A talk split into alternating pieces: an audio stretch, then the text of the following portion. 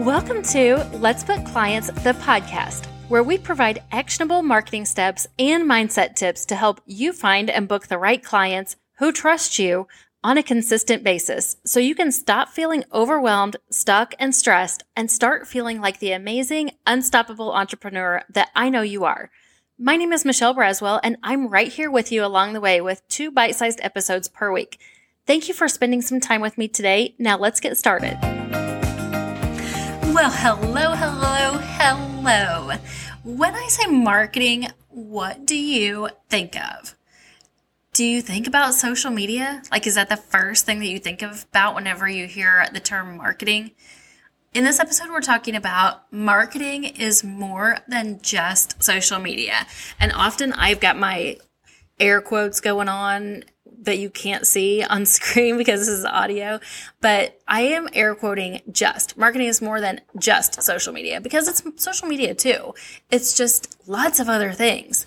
So I was in a coaching call recently and I was speaking with a client who is going all in on her business and wants to make sure she's booked out as much as humanly possible that's a common goal for all wedding and event professionals and really all business owners, of course, and something that we talk about here and in our membership all the time. So she and I were talking about networking and getting referrals, especially getting referrals from other vendors. I'm a huge cheerleader for that. When she told me, okay, yeah, Michelle, that all sounds great. And I'm definitely working on that. But what I really need help with is my marketing.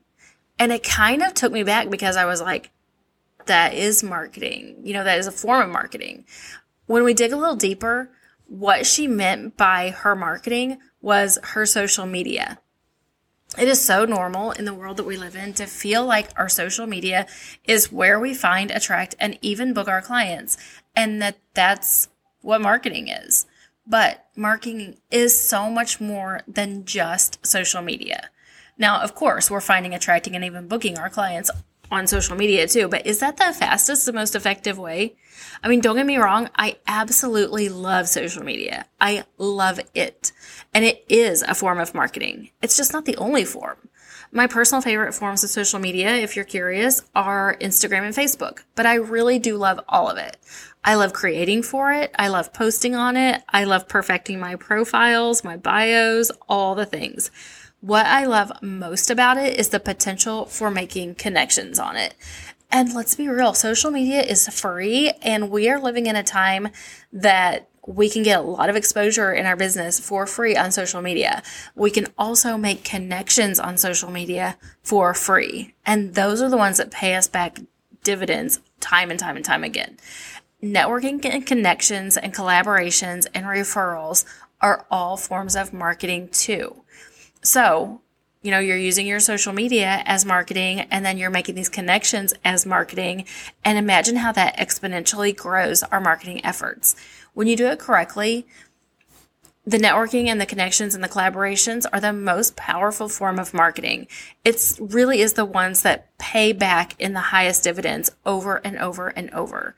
The truth is, it's still the connections that we make that are the absolute most effective way to fill our calendars. And not just the most effective, but also the most fun, right? Nobody wants to work in a bubble. Nobody wants to be an entrepreneur or entrepreneur over here feeling all lonely. That's not fun. So when we make these connections and these collaborations, it takes the loneliness out of our business. What if you were able to see your social media as kind of a billboard that shows other vendors that you're connecting with what you and your business are all about? What if it was just that?